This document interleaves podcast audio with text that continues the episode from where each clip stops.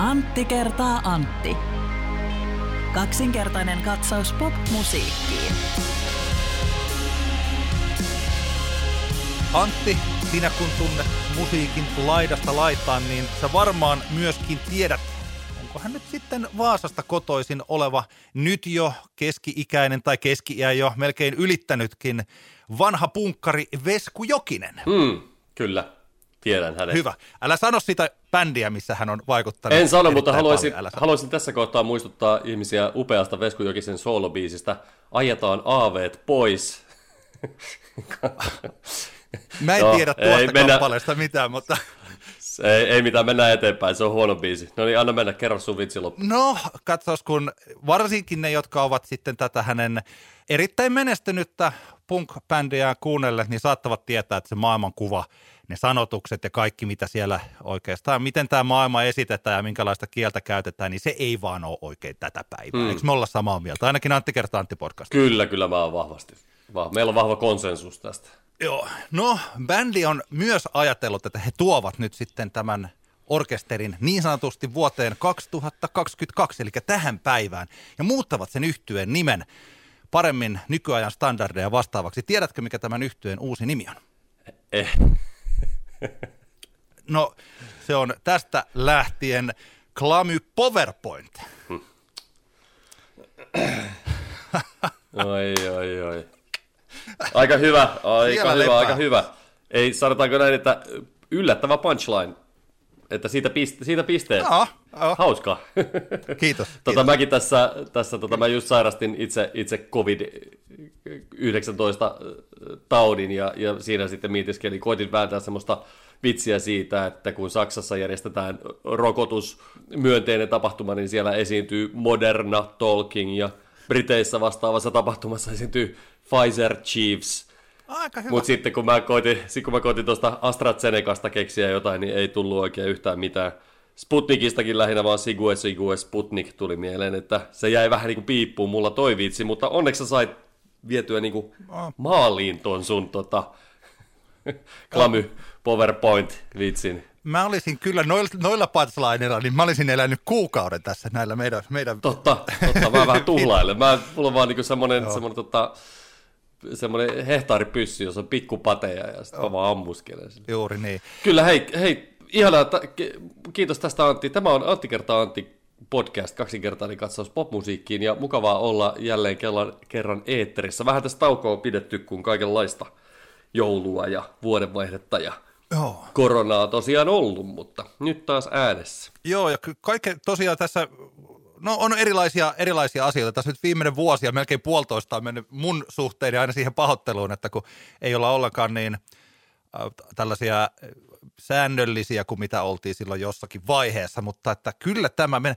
Tiedätkö Antti, mehän siis juuri tuossa podcast täytti neljä vuotta – Hoho, Nimenomaan. uskomatonta. Neljä vuotta, Päivä... mun mielestä se on niinku hienosti. Päiväkoti-ikäinen tämmönen tota, kohta oh. eskariinkin tähyävä. Joo, kyllä. Post-taapero kyseessä. Nimenomaan. Post-taapero kuulostaa just sellaiselta kieleltä. Sitä, sitä me halutaan, halutaan käyttää. Hienoa, että oli Joo. tosiaan tässä nyt venähti kuukauden mittaiseksi tämä tauko. Onneksi toisaalta meidän Best of-lähetys myöhästyi siitä, mitä me nauhoitettiin. Niin toisaalta kyllä tuossa se vuoden ensimmäinen podcast oikeastaan on ilmestynyt jo, vaikka siinä mm. nyt sitten menikin vähän tällainen. Mutta hei, mennään me asiaan. Meillä on jälleen ajankohtaisia musiikkiaiheita keskusteltavana. Me saatiin erittäin hyvä kysymys Matti Huhdalta, eli Sereltä, otetaan se kohta, mutta aloitetaan tästä top 100 listasta, koska tämä on sellainen asia, että tämmöiset listat nyt ovat viime aikoina mua hieman kismittäneet. Eli... Niin, eli nyt on kyse tästä Helsingin Sanomien julkaisemasta tota, 100 maailman parasta laulua listasta. Juuri niin. Tossa, milloin, he tämän Se oli 15. Julkaisivat. päivä tammikuuta, eli parisen, niin parisen viikkoa sitten tämä julkaistiin. Joo, ja kyllä.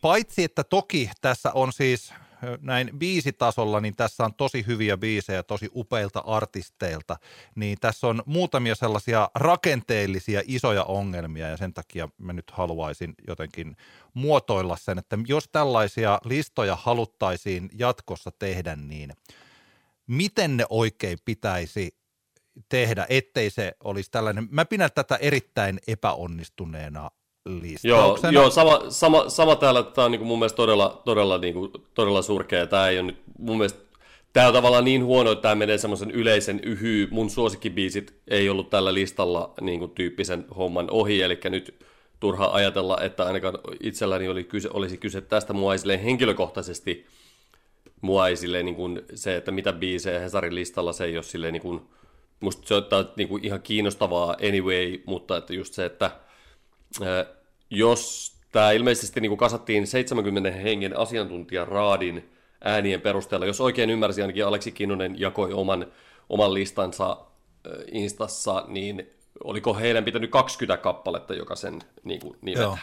Joo, kyllä. Ja, ja tota, eli, eli käytännössä me ollaan saatu meillä on niin kuin potentiaalisesti ollut niin kuin 1400 kappaleen niin kuin pankki, mistä sitten on, on tämä lista niin kuin kasaantunut.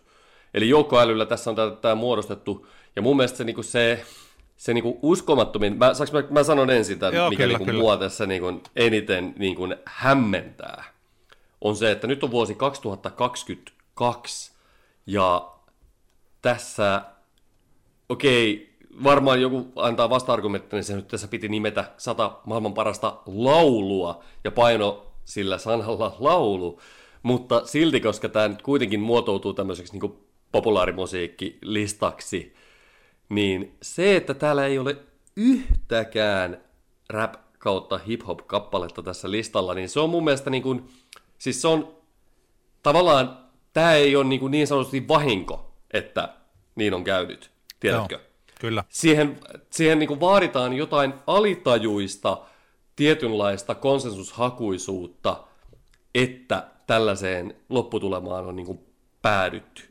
Se ei niin kuin, se, että jos mä ottaisin niin kuin random ihmisiä niin kuin 70 Joo. ja pyytäisin niitä nimeä niitä suosikkibisniä sinne listalle, mitä todennäköisimmin tulisi ainakin kolme räppibiisiä. Mutta tällä listalla ei ole yhtäkään rap- ja hip-hop-kappaletta. Beyoncéin Formation on, on lähimpänä, ja se on niin kuin ainoa moderni R&B-kappale tällä listalla.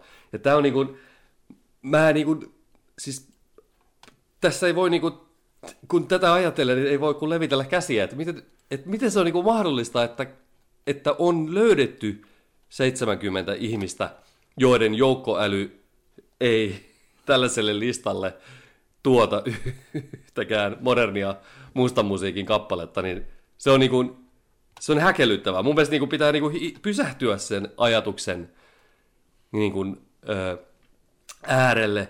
Ja okei, sitten joku kysyy, että no hei, what's the problem, että, että niin kuin, onhan siellä nyt sitten Otis Reddingia ja Marvin Gayetä niin kuin, tavallaan edustettuna, mutta, mutta lähinnä se ajatus se, että, että jos tässä on ollut tämän se, kuka ikinä on saanut tämän idean tämän listan laatimisesta ja on päättänyt, että ketä ihmisiä tähän otetaan tähän niin joukkoa älystämään tätä. Jos sillä on ollut ajatus siitä, että tämä porukka on tämmöinen niin monimuotoinen ja, ja tota, siinä on kaikenlaisia ihmisiä, niin tota, hänellä on ollut kyllä pahva, paha harha siitä asiasta. Ja tosiaan, kun, tämä, kun me puhutaan niin kuin tällaisista hip-hop-biiseistä, jotka jos me ajatellaan, että ei ole niin Run siitä täällä ollenkaan, tai ei ole Sugar Hill Gangia tai Grandmaster Flashia, siis edes tällaista tietyllä tavalla old school kamaa, joka on, jonka merkitys jo tässä vaiheessa on täysin kiistaton. Että siis sillä niin, että... jotain, jotain niin kuin, hei, paljon Rock and Roll Hall of Fameissa on, on niin kuin, esimerkiksi rap hip hop ja niitä on siellä niin kuin kymmeniä, eli, eli jos sielläkin niin kuin, si, si, siihenkin peilaten, niin tämä on, niin kuin, tämä on häkellyttävää. Joo. Ja minua, siis edelleenkin mä sanon, mua ei, niin kuin, mä en ollut niin kuin, loukkaantunut tästä mitenkään, eikä, eikä muuta. Ei mulla ollut esimerkiksi tästä listasta kauhean suuria odotuksia, mutta se on vaan niin lähinnä niin kuin, niin kuin, tämä niin kuin osoittaa sen, että, että tota, joku on ihan oikeasti niin kuin miettinyt, että, että, että kerätään tämmöinen 70 ihmistä, että saadaan mahdollisimman niin laaja-alaisesti. Sitten meillä jää niin kuin, leijona osa koko niin kuin, populaarikulttuuri, populaarimusiikki niin kuin, kakusta sivuutetaan ihan täysin, niin se on vain, ei, ei niin kuin, en mä, mä tiedä, mä luulen, Mutta mulla on tähän siis erilaisia näkökulmia, joista yksi on se, että tota, siis toi hip-hop ja rap-musiikin poissaolo oli tietysti iso asia siinä. Mutta että kun tässä on kuitenkin sitten, mikä on ihan outoa, että, että klassinen musiikki on käytännössä yhtä kuin Sibelius, mikä tuntuu jotenkin täysin äl- älyttömältä. Ja sitten tota, tämä No, mä, en tiedä, mä varmaan, koska tämä oli itse asiassa julkinen postaus, minkä mä tonne laitoin, niin tota, mun mielestä tämä oli kyllä sit samaan aikaan. Siis tämän listan satunnaisuus on se, että mikä mua eniten jotenkin sillä pisti silmää. Toi Oskari Onninen kommentoi tähän, kun meillä oli tämmöinen keskustelu tuolla sosiaalisen median puolella, niin tällä tavalla, että Finlandian ja mestaripiirroksen kombo Suomen kahden kärjessä on myös todella pitävä todiste siitä, että suomalaiset musiikki-ihmiset todella vihaavat musiikkia. Nehän on siis hienoja, kuten sanottua, jokainen yksittäinen biisi, joka on tällä listalla, niin on hyvä, hieno biisi. Eli että siinä Joo, mielessä, en, en, mä täältä, biisi... en mäkään täältä niinku en mäkään täältä niinku paskoja biisejä siis löydä niin. tältä listalta. Et kun me mennään biisi tasolle, niin se on tosi hyvä. Mutta mä kävin tässä muutamia keskusteluja, pari sellaista, jotka toivoi, että heidän nimeään ei mainita. Niin esim. mä tiedän siis ihmisiä, jotka osallistuivat tähän, jotka olivat yks, yksiä näistä 70, joiden kanssa mä oon keskustellut, ja jotka oli sellaisia, että he, heidän 20 biisistään niin tähän 70 ei päässyt ensimmäinenkään.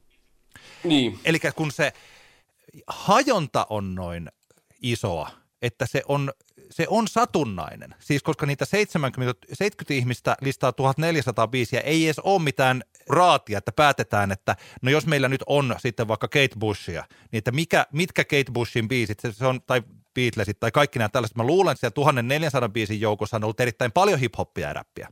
Näin siis mä, niin, mä niin uskon. Joo, joo. Mutta koska tämä metodi on alun perin ollut surkea, niin sen takia se lopputulos on näin huono. Ja tietysti Kyllä. tämä, mikä on ehkä niin kuin monella tavalla sellainen, se oli vielä lisäksi tähän kirsikkana kakun päällä oli tämä, että Vilma Jään Saatanan saalistaja viime vuonna ilmestynyt kappale on siellä 78 maailman kaikkien aikojen parhaiden laulujen listalla ja Vilma Jää itse on tässä raadissa mukana. Niin, Joo, miten tämä on mahdollista? Niin, ei kun juuri niin. Ja sitten samaan aikaan ei yhtäkään pistettä Kanye Westiltä, ei, ei Run siitä, ei siis mitään, ja siinä kuin, niin kuin tällä lailla. Että Mutta täm... selitä mulle tämä, selitä mulle tämä Vilma, Vilma Jää. Miten se, niin kuin, miten tämä, miten se on niin kuin voinut tähän päätyä? No, koska se metodi on ollut rikki. Se metodi on ollut Eli rikki. Tähän, Eli tähän listalle tyyli, siis tähän, tähän niin, kuin, niin sanotusti raatiin on, on päätynyt esimerkiksi neljä ihmistä, joiden mielestä Vilmajään tämä biisi on maailman sadan parhaan biisin joukossa. Niin, ei, kuten Tyyli, sanottua, jo, siis, niin, jos se olisi niin, okei nyt mä pääsen siihen itse niin kuin pihviin, että mikä tässä on väärin. Ja se väärin on tosiaan siis tämä, Nykyinen musiikki- ja kulttuurimaailma on niin monipuolinen, että siitä ei saa otetta tällaiselta, tällaisella yksinkertaisella äänestyksellä. Mä luulen, että hyvin harva tähän äänestykseen osallistunut on sitten lopulta ollut mitenkään erityisen tyytyväinen tuohon. Lisäksi se kysymyksen asettelu on ollut huono, eli osa näistä, niin. kenen kanssa mä oon keskustellut, osa on ymmärtänyt sen vähän toisen, että mikä on paras laulu mielestäsi juuri nyt, niin siellä on saattanut mm. olla siis tällaisia eli että he eivät ole ajatelleet, että tässä nyt listataan maailman kaikkien aikojen sata parasta biisiä, vaan se, että mikä tuntuu hyvältä juuri nyt tällä hetkellä. Ja sitten siellä on mm. saattanut olla painotusta vaikka uudemmassa musiikissa. Ja siis tällainen. Mun mielestäni, jos, siis mä kirjoitinkin tällaisen jutun, että, tota, että ehkä tämä Helsingin Sanomien lista onkin nyt tämmöinen – viimeinen monumentti menneisyyden tavasta tehdä näitä listauksia, eli että ei ikinä enää tällä tavalla. Jos me halutaan... Joo, ja siis toi, toi, siis mä, toi on todennäköisesti tota, öö, mä sanoisin, sanoisin näin, että, että tota, tämä, kuinka nopeasti tämä nyt tämä kun me tästä vielä puhutaan, niin mä veikkaan, että me ollaan viimeisiä, jotka tästä Joo. listasta puhuu, Joo. niin se kuinka nopeasti tämä häipyy unholaan, eikä tähän viitata ikinä enää missään, muuten kuin ehkä Hesari sisäisesti ja sitten ehkä silleen niin kuin muut ihmiset negatiivisessa valossa, niin ei se ainakaan rohkaise ketään tekemään tämän tyyppisiä listauksia. Ei, mutta kun tällaisen listauksenhan voi tehdä, mutta jos mä nyt olettaisin, että, että me, me päätettäisiin tehdä, minä, me mennään nyt sitten Hesari kulttuuri- tai Yle kulttuuritoimitukseen ja, ja mietitään, että miten tällainen pitäisi tehdä, niin meidänhän niin, pitäisi niin. tehdä siis rakentaa tällaiset esiraadit esimerkiksi jota voisi olla jotakin viidestä kymmenen. Ja sitten siellä keskustelun kautta, siis tämä on pakko olla analyysiä sen prosessin sisällä, että minkälaisia mm. kappaleita on olemassa. Jos me halutaan sata jotain tällaista,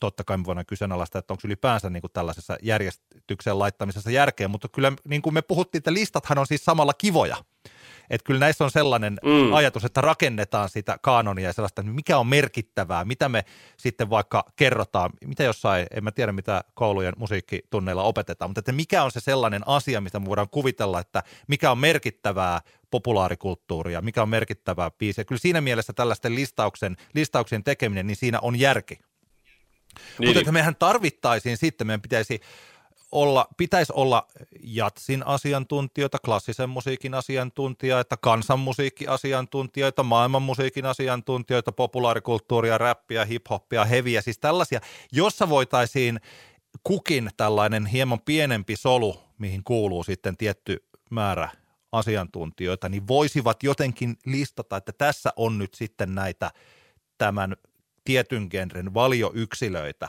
ennen kuin lähdetään sitten – jotenkin listaamaan tai äänestämään tai niin kuin miettimään tällaista, että se ei mene tällaiseksi siis mä en tiedä, mutta mulla on sellainen kuva. Mä luulen, että sadan parhaan joukkoon on tosiaan päässyt suurin piirtein niin kuin muutamalla kourallisella ääniä.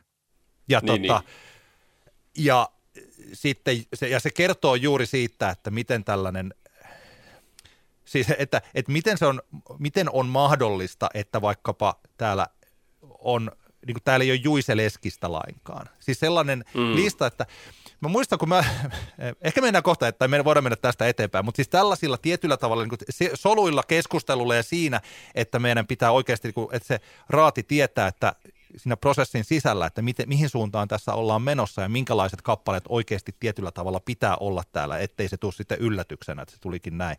Koska me kun ollaan tuossa mun vanhemman lapsen äh, tyttären kanssa ollaan, hän laskee nyt tällaista, äh, tekee tällaista matikkadiplomia. Joo. Ja me käydään, siellä on paljon tällaisia soveltavia tehtäviä, jotka on erittäin haastavia hänen ikäiselleen ja tota, joskus jopa meille vanhemmille. Mutta kun me ollaan käyty läpi niitä, niin me monta kertaa on niin sanonut, että kun sä teet tällaisen jonkun tehtävän, kun se tulos tulee, niin siinä kohtaa täytyy miettiä, että onko tässä tuloksessa mitään järkeä.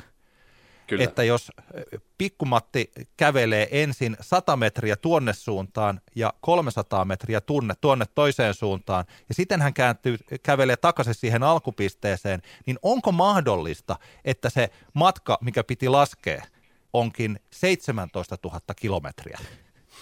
siis, siis sillä lailla. Ja sitten kun mm. tullaan siitä, että ei se taidakaan olla 17 000 kilometriä, että kyllä se on vähän vähemmän. Että tässä kyllä, ei ole järkeä. Siis niin kuin, tota, mm, Hesarin eh, toimituksen täm, kuka tämän sitten rakensi kasaan, niin olisi pitänyt miettiä ennen kuin tämä julkaistaan, että onko tässä mitään järkeä tässä listassa. Niin. Sepä on, ja sepä on. heidän olisi pitänyt tulla siihen tulokseen, että tässä listassa ei ole järkeä, että tätä ei voida julkaista näin ja meidän pitää nyt tehdä jotakin tälle asialle, että tämä niinpä, meidän tietyllä niinpä. tavalla laskutoimitus että... on nyt väärin.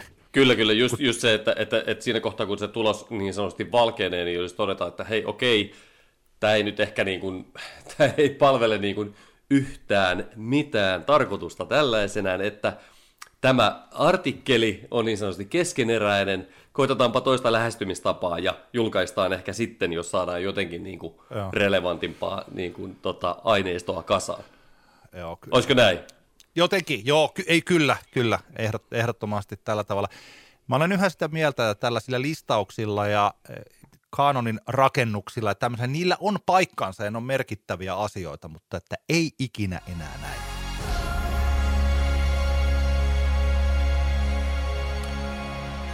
Meillä on tänään, tänään Antti niin tota painavaa aihetta, että mä ajattelin, että mä otan tähän väliin tämmöisen pienen kevyen välipalan.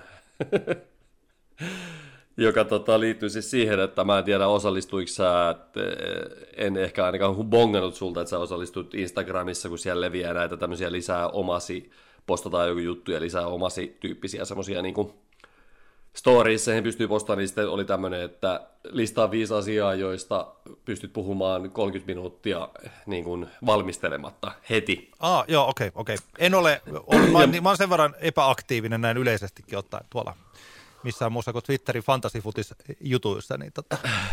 kyllä, kyllä. Kaikilla meillä on omat riippakivemme. Kyllä. Tota, niin, no mä, mä sit siinä sitten humoristisesti kirjoitin äki, listasin viisi asiaa, joista yksi asia oli Tenniksen ylivertaisuus, ja mä sain useammankin sitten tota, vastauksen tähän postaukseen, että, että tota, Antti kertoo Antti-podcastiin enemmän tennissisältöä välittömästi. Okei. Okay. niin, tota, niin, niin, ihan nyt tässä nopeasti sitten tota, haluaisin äh, hehkuttaa äh, David Foster Wallacein tennisesseet kokoelmaa, jonka Siltala, on, Sil, Siltala äh, Publishing on julkaissut äh, muutama vuosi sitten, ja David Foster Wallace tietenkin on, on kuuluisa yhdysvaltalainen kirjailija, joka taisi itsensä tappaa tuossa, mitähän siitä on aikaa. Nyt mä sanon, 10 vuotta sitten, olisiko 15 vuotta sitten. No, kuitenkin. Anyway, hän on kirjoittanut tämän Tero Valkoisen suomentaman Päättymätön riemu-kirjan muun muassa, josta hän on ehkä kuuluisia. Tämmöinen niin kuin jenkkiläinen älykkö kirjailija, joka itse sitten pelasi tennistä parikymppiseksi niin kuin lähes ammattilaistasolla, kunnes sitten totesi, että taidot ei riitä siitä pidemmälle ja lopetti. Niin, jotenkin nyt sitten tämän David Foster Wallacein tennisessä kirjan lukemisen myötä taas se tenniksen ihanuuden semmoinen niin kuin ö, henkinen, teoreettinen puoli on ollut paljon ajatuksissa tässä viime aikoina. Joo. ja tota, ihan vain, että voin suositella, jos, jos tennis kiinnostaa, voin suositella tätä David Foster Wallacein tennisesseet-kirjaa lämpimästi. Se on hauska, onko siinä neljä vai viisi esseetä. Tennistä lähestytään eri, eri näkökulmista. Ja, ja tota, vaikka se hetkeksi sai mun pelin vähän sekaisin sen kirjan lukeminen, kun siinä David Foster Wallace hyvin yksityiskohtaisesti esimerkiksi analysoi tennissyötön onnistumista ja sitä, mitä siihen vaaditaan, niin se hetkeksi sekoitti mun, mun pääni ja ne, jotka tennistä pelaa, tietää, että kun tennistä pelaa, niin pään täytyy olla tyhjä kuin tyhjä taulu kuin, äh, niin kuin blank canvas. Joo. Tabula raassa, että, että tota se peli onnistuu, ja siihen Foster yhdessä näistä esseistä hienosti sitä kuvaileekin, että mitä se on, kun tennistä pelatessa pää on tyhjä, eli se, että kun niitä toistoja tulee, tähän pätee tietenkin mihin tahansa soittamiseen tai muun, muun urheilulajin niin suorittamiseen, että kun toistoja tulee, niin sitten toteuttamishetkellä sä et joudu niin kuin miettimään, että mitenköhän joku tehdään. Joo, kyllä. Niin Golfissahan on, niin kuin... vaikka golfia pelaa, niin siinä on hyvin pitkälti sitä samaa, että sen takia jotkut saattavat epäonnistua täysin yksinkertaisissa lyönneissä, koska se lyönti menee tietyllä tavalla heidän ajatuksiinsa sellaisella tavalla, Juuri mitä näin. sen ei pitäisi mennä. He eivät ole. Ja tenniksessä, Joo. Tenniksessä käy, käy, käy, juuri tätä samaa, samaa että, että se niin kuin välillä se on häkellyttävä, että mitä se kaikista helpoin lyönti voi olla välillä se kaikista vaikein, vaikein tota, lyönti, ja se on, se on niin kuin, Tää, tää, tää, tästä tietenkin so, soittamisanalogia tulee siinä mielessä just, että, että tota, se, että jos sä mä en ole itse ollut ikinä niin kuin vannonut soittamisen suhteen mihinkään niin semmoiseen hullun treenaamisen niin kuin nimeen.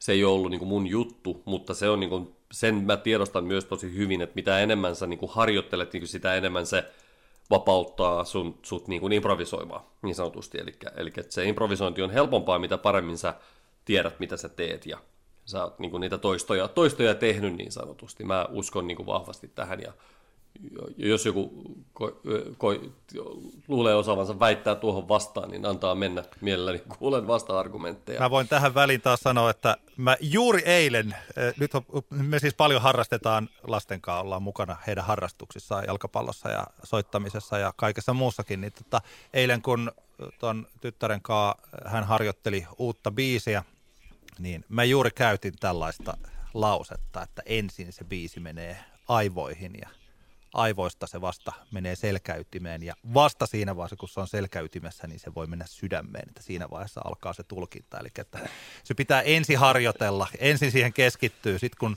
ei tar- kohta ei tarvitse enää keskittyä, kun se on selkäytimessä, mutta silloin se on vielä koneellista toistamista ja sitten vasta pääsee oikeasti tietyllä tavalla tuomaan sitä omaa persoonaansa niin kuin soittajana siihen kappaleeseen. Ja sen, et sen verran sitä harjoittelua tarvitaan, että se menee sinne selkäytimeen ja sitten voi vasta tietyllä tavalla niin kuin käyttää itseään instrumenttina sen kappaleen tulkinnassa. En tiedä, ehkä tässä voi olla niin kuin näissä tennislyönneissä voi olla täsmälleen samanlaista.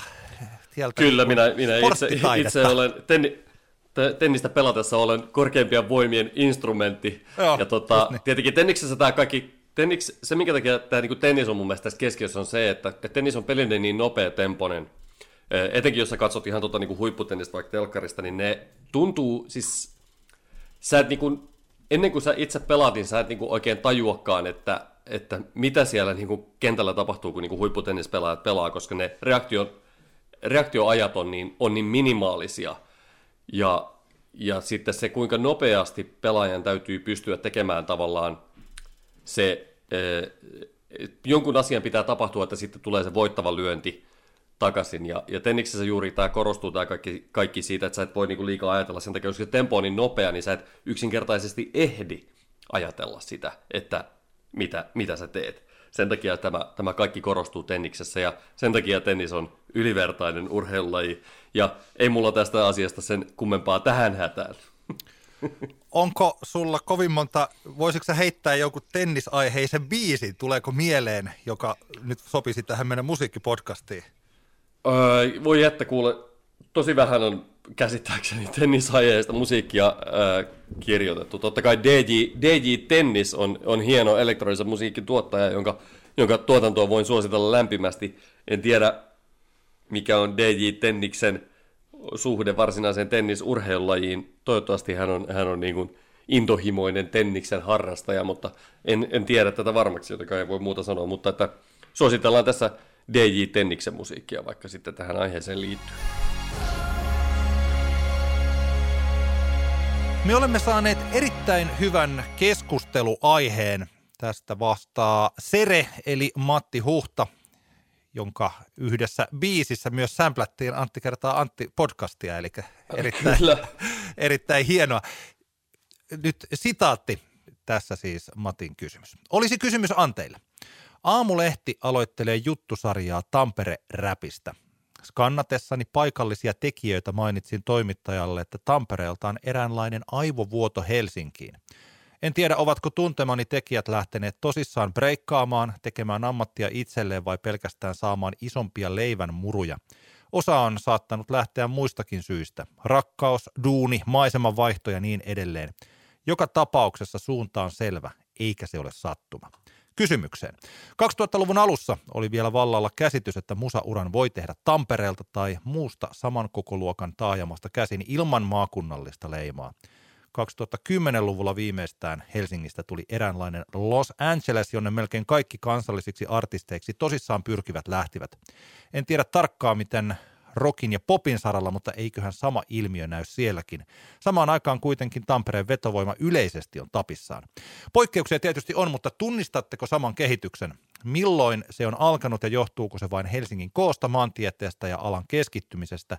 Minkä pitäisi muuttua, ettei ilmiö vahvistuisi – onko tässä edes mitään ongelmaa. Lyhyesti, pitääkö artisti muuttaa Helsinkiin, jos haluaa breikata? Siinä on mahtava kysymys, hyvä kysymyksen asettelu ja siinä osin jo vastataankin tähän, mutta mitäs mieltä me olemme tästä? Joo, no tietenkin tähän on kovin, kovin laaja ja kiinnostava aihe, mitä on itsekin tullut paljon pohdittua tässä, Ö, mutta vastataan ensin tähän varsinaiseen kysymykseen, eli pitääkö artisti muuttaa Helsinkiin, jos haluaa breikata, niin sehän ei siis pidä paikkaansa. Se ei, tilanne ei onneksi ole se että tällä hetkellä, jotta voisi menestyä Suomen, Suomen niin kuin musa, musakentällä, niin että se vaatisi ehdottomasti Helsinkiin muuttamista, niin se ei, ö, ehkä jotain nanogenrejä lukuun ottamatta se ei, se ei pidä paikkaansa, ja sen, tämän todistaa tietenkin se, että tällä hetkellä kuitenkin menestyviä artisteja tulee tulee ympäri, ympäri Suomea ja on alueellisia eroja, tietyiltä, tietyiltä paikkakunnilta tulee tietyn tyyppisiä juttuja, jotka saavat huomiota siellä pääkaupunkiseudullakin vahvasti. Ja, ja tota, eli, eli vastaan nyt alkuun ihan tähän itse kysymykseen näin. Yksi kysymys on tietysti se, että pitääkö, tai se on hieman eri asia, mutta että jos ei tarvitse muuttaa, mutta pitääkö artistilla olla kontaktit Helsinkiin, jos haluaa preikata? Mitä mieltä olet siitä? En mä, Koska en... sitten, jos näin ajattelee, niin sitten se onkin jo huomattava paljon enemmän, että kyllä se ainakin hyvä olisi. Että niin, siis totta kai se, siis, öö, Joo, en, en mä kyllä niin oikeastaan näe, että minkä, mitä ne kontaktitkaan sinne Helsinkiin sillä tavalla, tai mitä ylipäänsä sillä tarkoitetaan, koska kyllähän kuitenkin Suomessa, siis sanotaan näin, että kyllähän onhan se hyvä tuntea joitain helsinkiläisiä musabisnestyyppejä. Se, se ei varmasti niin kuin haittaa, jos sä tunnet niitä ihmisiä, mutta en mä, en mä niin kuin myöskään voi lähteä sanoa, että se olisi mitenkään niin kuin semmoinen kaiken edellytys sille, että, että hommat etenee se, että, sä niin kuin, että sulla on niin kuin vahvat kontaktit sinne. Mm. Esimerkkejä tulisi tietenkin hirveän paljon, mutta, mutta ehkä jos mä lähden niin purkaan tätä, että mi, mi, mitenkä semmoinen mielikuva saataisiin tulla siitä, että artistin täytyisi muuttaa Helsinkiin, jos se haluaa breikata, niin ehkä, ja, ja varsinkin tässä nyt tietenkin Seren tapauksessa hän varmasti peilaa lähinnä Tampereeseen tätä hommaa, niin, niin kyllähän se tietenkin se ympäristö ja se ympäristö, niin kuin, millä tavalla se se niin kuin inspiroi tekemään musiikkia ja kuinka paljon löytyy samanhenkisiä ihmisiä tekemään juttuja, niin sehän on se niin kuin vaikuttavin tekijä. Ja luonnollisesti, koska Helsinki on Suomen suuri kaupunki ja, ja paljon niin kuin luovasta alasta on keskittynyt Helsinkiin, niin tietenkin se niin kuin vahvistaa sitä, että Helsingissä sitä inspiraatioa ja, ja tota hengenheimolaisia on niin kuin helpompi löytää moni, monilla niin kuin kulttuurin aloilla. Et sehän on selvää, että, että se toimii sillä tavalla, mutta mutta näitä samanlaisia niin kuin viitekehyksiä ja, ja skenejähän löytyy tietenkin monista, monista kaupungeista, muistakin kaupungeista kuin Helsingistä, jotka omist, itsessään sitten lähtevät ruokkimaan tietyn tyyppistä tekemistä. Jos nyt ajatellaan vaikka Jyväskylässä Litku Klemetti ja Luova Rekordsin touhut, se on niin kuin yksi.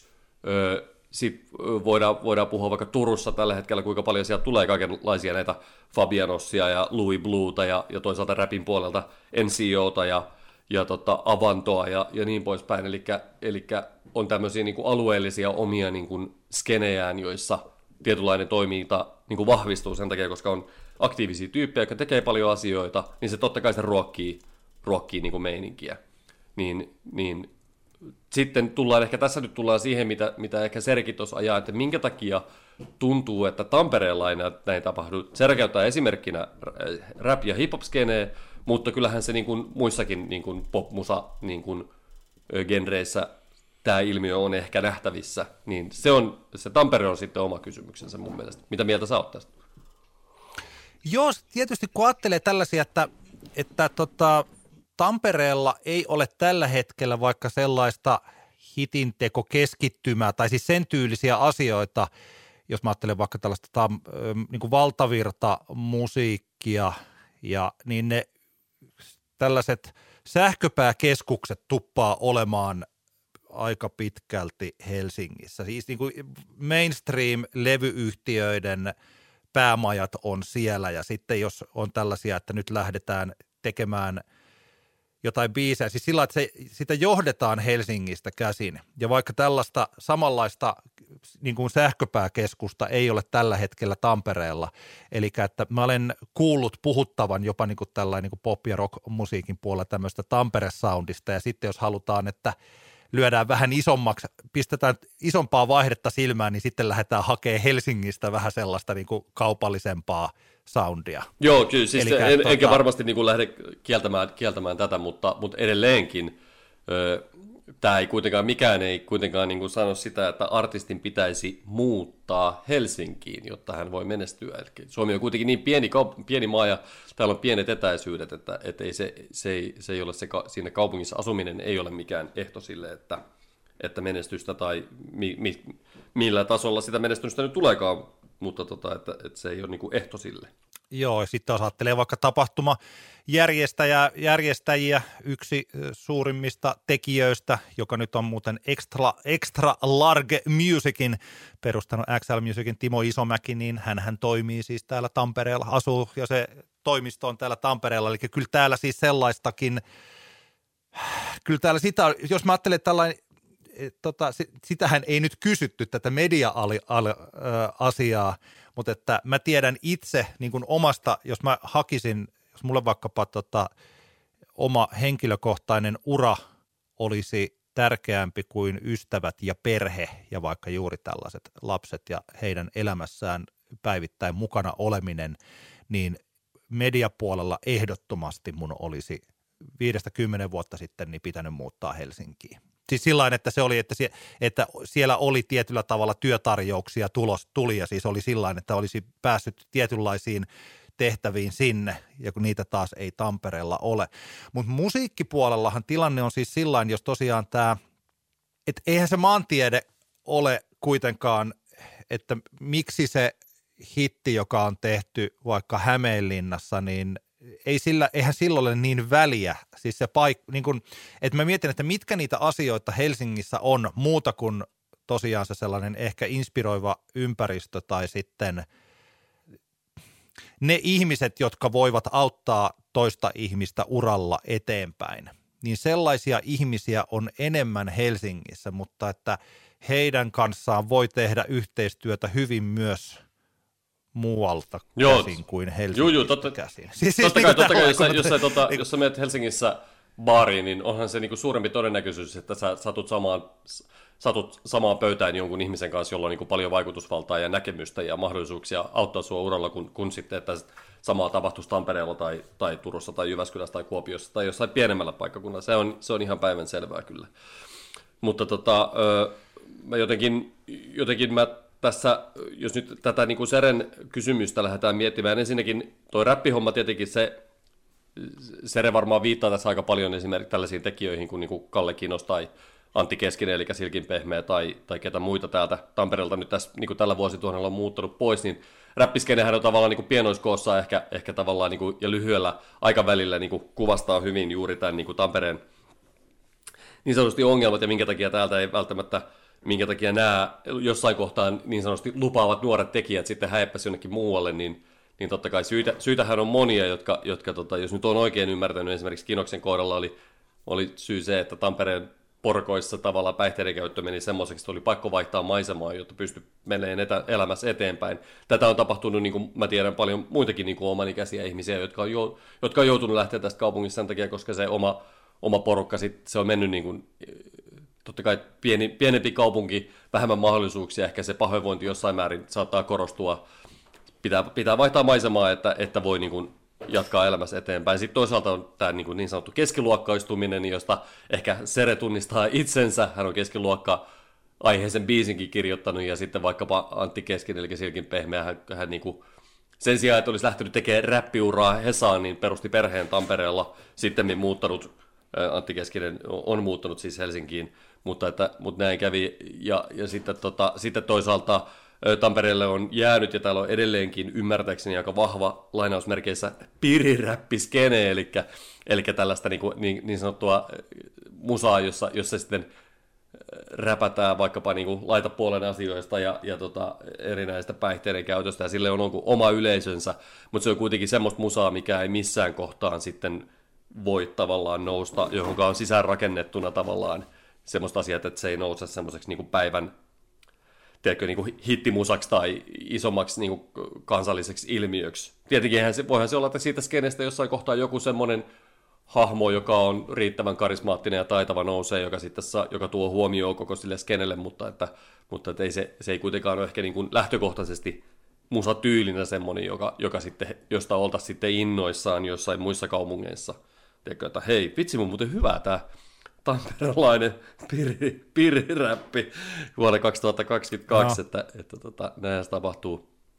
Sitten toisaalta yksi, yksi, mikä mun mielestä selittää tätä hommaa, vaikka ihan jos verrataan vaikka niin kuin Tamperetta ja Helsinki on tyhmä verrata, koska niin eri, eri kokoiset kaupungit, vaikka Tamperetta ja Turkuahan niin kuin, täytyy verrata, jos niitä vertaa, niin just se, että jos ajatellaan meidän niin kuin viime, viimeisen kymmenen vuoden niin kuin semmoisia ehkä näkyvimpiä, ainakin tuolla niin kuin India-puolella tämmöisiä hahmoja Tampereella – on ollut vaikka Jukka Nousiainen ja Mikko Siltanen ja Maria Mattila, niin he ovat kaikki niin sanotusti junan tuomia, e- eikä heillä ole niin semmoista lapsuuden, nuoruuden kautta niin suhdetta Tampereeseen sillä tavalla. ymmärtääkseni kuitenkaan, niin, niin tota, mm. eli, eli Tampere on niin kuin kaupunkina ylipäänsä semmoinen, johon tullaan eri puolilta Suomea, tänne on helppo tulla, tulla, tänne on helppo asettua ja rakentaa se oma niin kuin, skenensä siihen niin kuin, ympärille, Ö, mutta, mutta tota noin, niin sitten ei kuitenkaan olla silleen millään tavalla varsinaisesti haluta ainakaan korostaa sitä tamperelaisuutta. Jos mennään vuosituhannen alkuun, niin Ville Leinoset, Janne Laurilat ja kumppanit, kaikkihan he olivat tota noin, niin, ihan muualta tulleita. Ville, eikö Ville tullut Savonlinnasta ja Janne Oulun suunnalta, eli, eli, tota, eli tämä niin kuin, ilmiö toistuu vahvasti. Ja sitten taas Turku, siellä, jos ajatellaan vaikkapa kahta tärkeää turkulaista Joria, eli Jori Sjörusia ja Jori, Hulkosta, jotka on, on niin kuin hyvin, ainakin näin ulospäin näyttäytyy, että he ovat hyvin, hyvin niin kuin vaikuttavia tekijöitä Turun musaskenessä ja näkyviä hahmoja niin kuin yöelämässä, niin he selkeästi niin kuin, he niin kuin alleviivaa sitä turkulaisuuttaan tosi monissa, monissa niin kuin väleissä.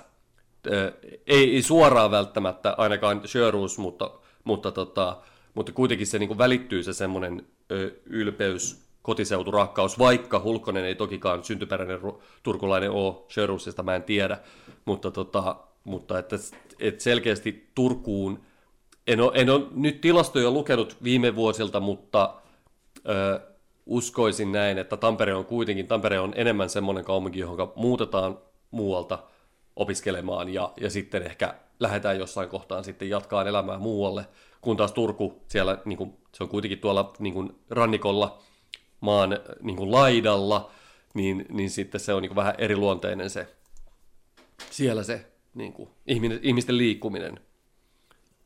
Turkulaiset on, turkula, tur, turkulaiset on turkulaisia, tamperelaiset on taas vähän sieltä sun täältä.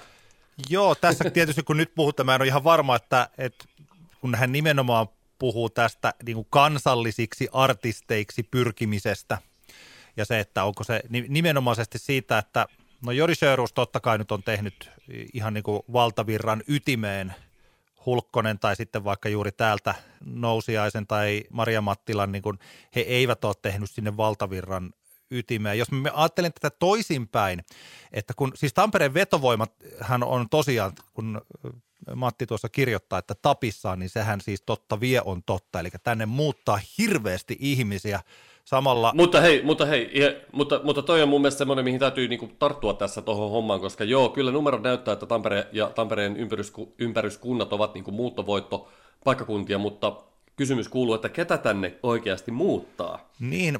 Ja minkälainen, minkälainen kaupunki tästä meidän Tampereesta on tulossa, ja, ja kyllähän nyt siis niin, kuin, niin hienoa kuin, että meillä on upea niin kuin, massiivinen state of the art jääkiekkohalli tuossa keskustassa, ja meille tulee hieno Tammela uusi stadion, ja, ja uusia kaupunginosia syntyy ja niin poispäin, mutta kyllähän kaikestahan, ainakin mulla niin vahvasti tulee semmoinen, että kyllähän tässä niin kuin Tampereesta rakentuu semmoinen semmoinen niin kuin e, keskiluokkaisuuden kaupunki. En, en mä niin kuin näe mitään muuveja kaupungin päässä välttämättä ihan kauheasti, että tässä olisi niin kuin pyrkimystä mihinkään muualle. E, ei semmoinen niin kuin opiskelijakaupungin, kulttuurikaupungin, ei sitä niin kuin osastoa, e, ei se ole mitenkään niin kuin tunnu olevan semmoinen niin kuin prioriteetti. Okei, me haettiin kulttuuripääkaupungiksi, mutta tehtiin se huomattavasti huonommalla kampanjalla kuin Oulu, joka sitten lopulta sitten voitti sen Skaban ansaitusti. Se oli, se oli ehkä, tai siis että, että jotenkin se, että tänne niin kuin veto, tämä kaupunki on niin kuin vetovoimainen, niin se ei välttämättä tarkoita, että tämä kaupunki olisi vetovoimainen sellaisille, sellaisille ihmisille, jotka haluavat niin sanotusti tehdä eläntönsa tai, tai niin kuin muuten vaan niin kuin kunniallisen uran niin kuin kulttuurin ja taiteiden parissa. Niin, mutta kun ajatellaan tätä kansalliseksi artistiksi pyrkivä, siis musabisnes hän tekee, musabisnestähän tehdään tällä hetkellä keskiluokalle. Eli jotenkin Juh, jopa, jopa sitä ajattelisi, että kun Tampere ja Tampereen keskusta-alue on nimenomaisesti sellaiselle porukalle työssä käyvälle yli kolmekymppiselle rakennettu. Ja samalle porukallehan tehdään myös tällä hetkellä suomalaista musabisnestä silloin, kun ei puhuta tätä niin kuin India-puolelta, vaan puhutaan nimenomaan tästä tällaisesta niin kuin Los Angeles-henkisestä kansallisiksi artisteiksi pyrkivi, pyrkimisestä. Eli että jos mä ajattelen Joo. tässä, että tällä niin sanotulla ruohonjuuritasolla, niin siellähän en mä koe, että on sillä, että sitä pystyy tekemään melkein missä tahansa ja Tampereen kaupunki on osoittanut, että Tampereen kaupungilla ei ole minkäänlaista mielenkiintoa antaa niin kuin edes, antaa, kun niin myöhemmin ollaan tästä puhuttu aikaisemmissa jaksoissa paljon, mutta muuta kuin jotain purkukuntoisia mörskiä aina silloin tällöin ja sitten taas niin kuin tota, ja sitten se oikeasti mm. iso raha pyörii sitten tietyllä tavalla ihan muualla. Mutta siis se, että tämä, että se, että Tampereesta on tulossa enemmän Helsingin kaltainen siinä, että tämä keskusta-alue on, vaikuttaa huomattavasti niin kuin rahakkaammalta kuin mitä se oli vaikka 2000-luvun alussa, jolloin tuntui siltä, että täältä Tampereen keskustasta ennemminkin lähdetään lähiöihin ja tällaisiin niin kuin ideaparkin tyylisiin paikkoihin ja keskustassa ei ole enää kohta mitään, niin nyt se ei ole enää sillä totta. Mutta siis tota, mm. se, että miten tämä nyt vaikuttaa sitten tähän musiikkiin, eikä, eikä puhuta niin kuin kaupunkisuunnittelusta. Mä koen, että jos että siitä voisi olla hyötyä suomalaiselle musiikkibisnekselle, että meillä olisi tälle valtavirta musalle radio kautta TV-artisteille, että siellä olisi muitakin keskuksia kuin Helsinki ja Tampere tai Turku ei kuitenkaan, tai Oulu tai Jyväskylä, niin eivät tällä hetkellä ole sellaisia keskuksia. Eli tota, jos ei. Niin, siis tällä, tällä tavalla. Ei joka, ei joka. Ja, ja joo, jos, siis totta kai, jos totta kai tota sitä, Tampere totta kai siitä haluaisi siis... olla sellainen, niin siitä voisi, siis että oikeastaan se ei tarvisi, täällä pitäisi olla vaikka joku tällainen oma hittitehdas, niin silloin tietyllä tavalla tänne voisi tulla ton tyylistä, mitä mä luulen, että mitä Matti tässä kysymyksessä oikeasti niin kuin tarkoittaa. Ja sellaista, sellaista Tampereella ei ole. Mä ajattelen, että olisiko se valta, suomalainen valtavirta musa, niin voisiko se olla monipuolisempaa, jos siellä olisi myös tällaista maantieteellistä kilpailua siinä, kun tällä hetkellä tuntuu, että siellä on ne samat tyypit Helsingissä, jotka tekee niin kuin pieni jengi musiikin tekijöitä ja pieni jengi artisteja ja pieni jengi julkaisijoita ja ne tekee sitä omaansa ja se on tietyllä tavalla se valtavirta, niin kuin viime vuoden loppupuolella puhuttiin, niin näyttäisi olevan kutistumassa. Joo, siis mä, totahan mä en niin ollenkaan kiellä ja se on ihan päivän selvää, että mitä enemmän sitä niin kuin eri, eri puolilla niin tehtäisiin asioita, niin sitä monipuolisempi se on, olisi se kokonaisuus siitä, siitä mutta, mutta just jos mietitään, että että, tämä, että miten se voisi tänne, miten tänne Tampereelle vaikkapa voisi syntyä joku, joku semmoinen keskittymä, niin, niin, tota, niin sehän vaatii niin kuin rakentamista ja sehän vaatii aikaa ja sehän vaatii sitä niin kuin aktiivisesti sitä asiaa mietitään. Se, että meillä tulee keskiluokkaisia työssä käyviä perheitä tänne maksaa hyvää kunnallisveroa, niin eihän se niin kuin välttämättä ollenkaan itsessään niin kuin johda siihen, että meille syntyisi tänne jonkunlainen luovan toiminnan niin kuin keskittymä. Eikö vaan? Joo, joo ei, ei missään tapauksessa. Tiedätkö, tiedätkö että, että, että siis, siis just se, että jossain kohtaa mä muistan silloin, kun ö, tuli, tuli tota, Himien ja Rasmuksien ja Darude ja muiden niin kuin kansainväliset menestykset ja, ja sitten niin kuin Music Finlandille annettiin rahaa siihen, että tehdään vientiponnisteluja, joka oli tärkeää työtä, mutta sitten kuitenkin samaan aikaan se tavallaan se, niin kuin, se pohjatyön tukeminen kaupungeilta tai valtiolta niin tuntui puuttuvan niin täysin, niin, niin just se siitä ajatus, että et, et tavallaan, että se, sehän niin vaatii aika paljon semmoista niin pohjaduunia se, että asioita alkaa kasvamaan, jos mietitään niin Tampere, Tamperettakin vaikka, niin kyllä mä, mä periaatteessa niin näkisin sen niin mahdollisuuden, että varsinkin tässä tilanteessa, kun Tampere sille yleisesti vetovoima on niin ok, niin se, että oikeanlaisella panostuksella tänne voitaisiin pikkuhiljaa alkaa niin rakentaa semmoista luovan toiminnan jonkun asteesta niin kuin, tiedätkö, keskittymää. Että täällähän siis Tampereella on hirveän paljon hyviä asioita. Täällä on uskomaton määrä niin kuin, aktiivisia keikkamestoja, hyviä keikkamestoja, ja täällä on selkeästi niin kuin yleisö, joka tykkää käydä keikoilla, ostaa keikkalippuja ja, ja tota, arvostaa monen, monenlaista musiikkia. Se, että vaikka verrataan niin Turkua ja Tamperetta keikkamestojen määrässä ja niiden monipuolisuuden määrässä, niin ne on niin kuin yö ja päivä.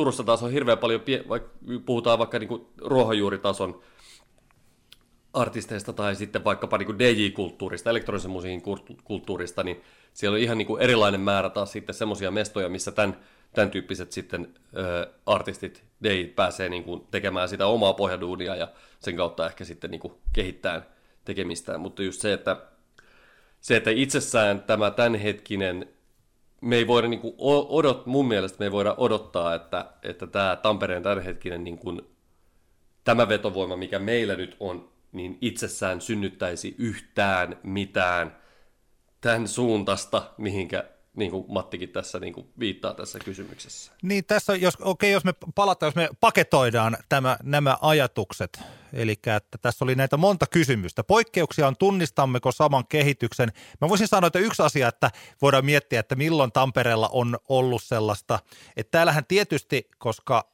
kun 80-luku oli suomalaisessa musiikissa niin vahvasti, tota, niin iso osa oli niin Pokorekordsin ja Epe Heleniuksen ja Tampereen vuosikymmen.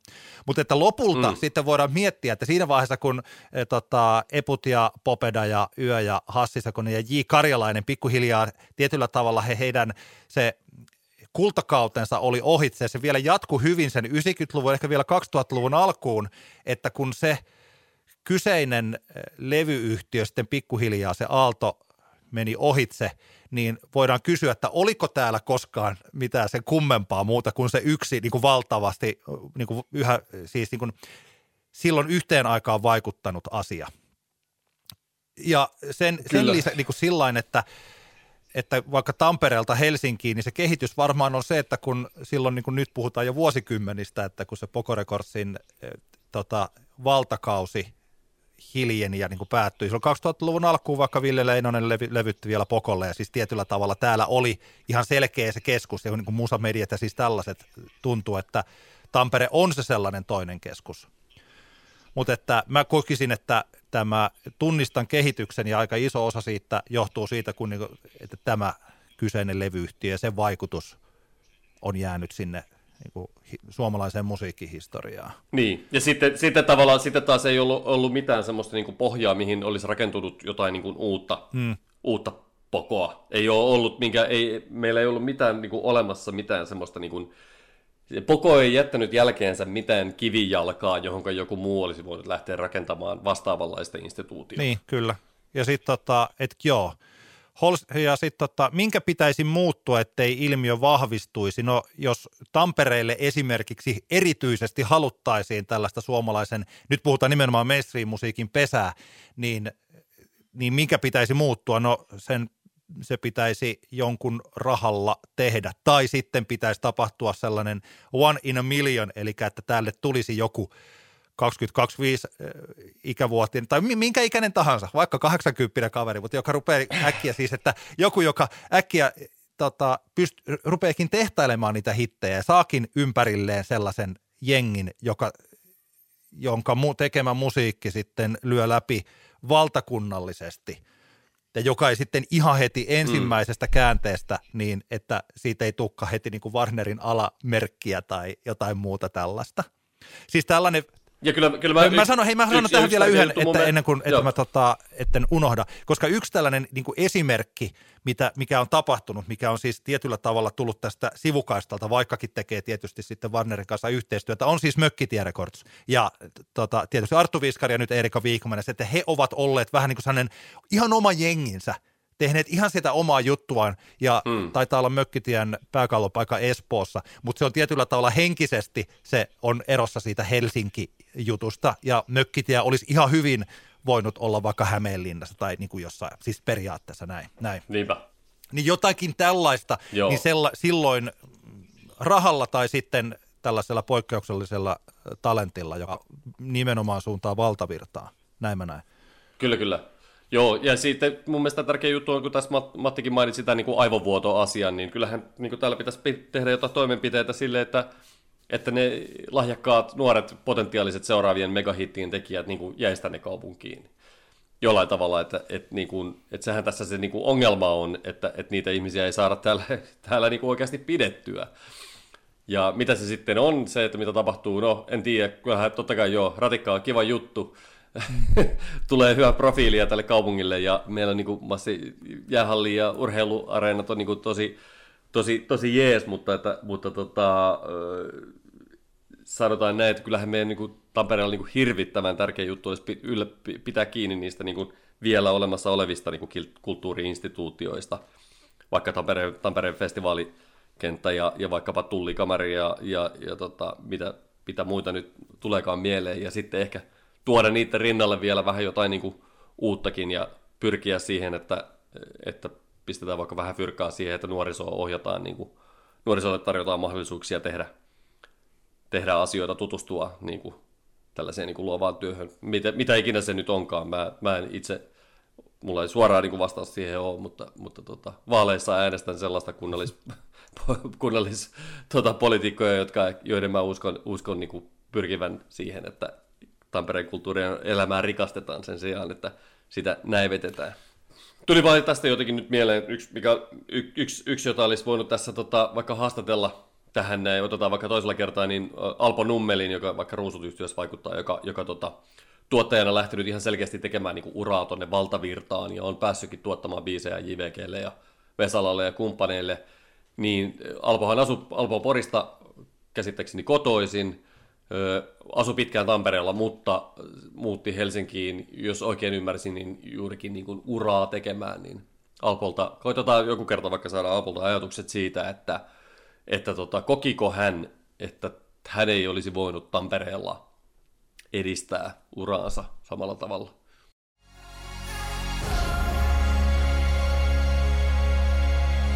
Meillä Antti kertaa Antti podcastissa on lopussa aina tapana suositella asioita. Älä nuku tämän ohi osiossa.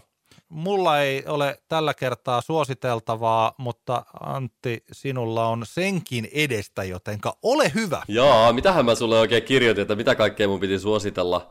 Öö, tota, no, lähdetään nyt siitä, että minun mielestäni kaikkien pitäisi nyt kuunnella, öö, ja varsinkin valtavirta musiikkia tekevien ihmisten, valtavirtaan tähtäävien, tähtäävän musiikin tekevien ihmisten pitäisi kuunnella The Weekendin viimeisin albumi Dawn FM. Onko sä Antti yhtään ehtinyt kuunnella sitä albumia? En ole, en Joo. ole. Onko se niin sanotusti oikeasti no se on, hyvä? On se tosi oikeasti hyvä ja tosi tosi kiinnostava ja mun mielestä se on, niin kuin, se on niin kuin parasta siinä, että se on niin kuin tosi kunnianhimoinen albumi. Mun mielestä se, se niin kuin, ö, PS Tykitellään podcast meni niinkin pitkälle, että taisi jompikumpi Oskar tai Niko sanoi, että kyseessä ei ole popmusiikkialbumi. No, siitä mä oon kyllä niin kuin tosi eri mieltä, kyllä se niin kuin ihan tunnistettavasti popmusaa. Pop, se on ihan niin kuin, ollaan valtavirta popin kovassa ytimessä edelleen, mutta, mutta tota, ihanan kunnianhimoinen, mielenkiintoinen albumi, joka, joka summaa aika paljon viimeisen kymmenen vuoden aikana tapahtunutta, niin kuin, mitä valtavirassa ja valtaviran niin kuin siinä liepeillä on tapahtunut summainen aika siistiksi paketiksi, joka, joka soundaa järkyttävän hyvältä ja, ja joka uskaltaa, jossa niin biisit, biisit on aika, aika monen, monenmuotoisia ja, ja jotenkin tämä on ehkä semmoinen, semmoinen albumi mun mielestä, mikä, niin kuin, mikä, mikä tästä niin kuin, on, on tykännyt Weekendin tuotannosta kyllä alusta lähtien ja hirveästi yksittäisiä kovia kappaleita – mutta tota, tämä on nyt jotenkin semmoinen kokonaisuutena mun mielestä ehkä paras Weekendin albumi. Ja, ja jotenkin niin kun mä, vaan niin kun, sen takia, miksi mä haluaisin, että kaikki Suomessakin vaikka valtavirta musaa tekevät ihmiset niin kuuntelisivat sitä läpi, on, niin kun, että kuuntelisi sen ja, ja niin sitten voisi niin miettiä sitä, että,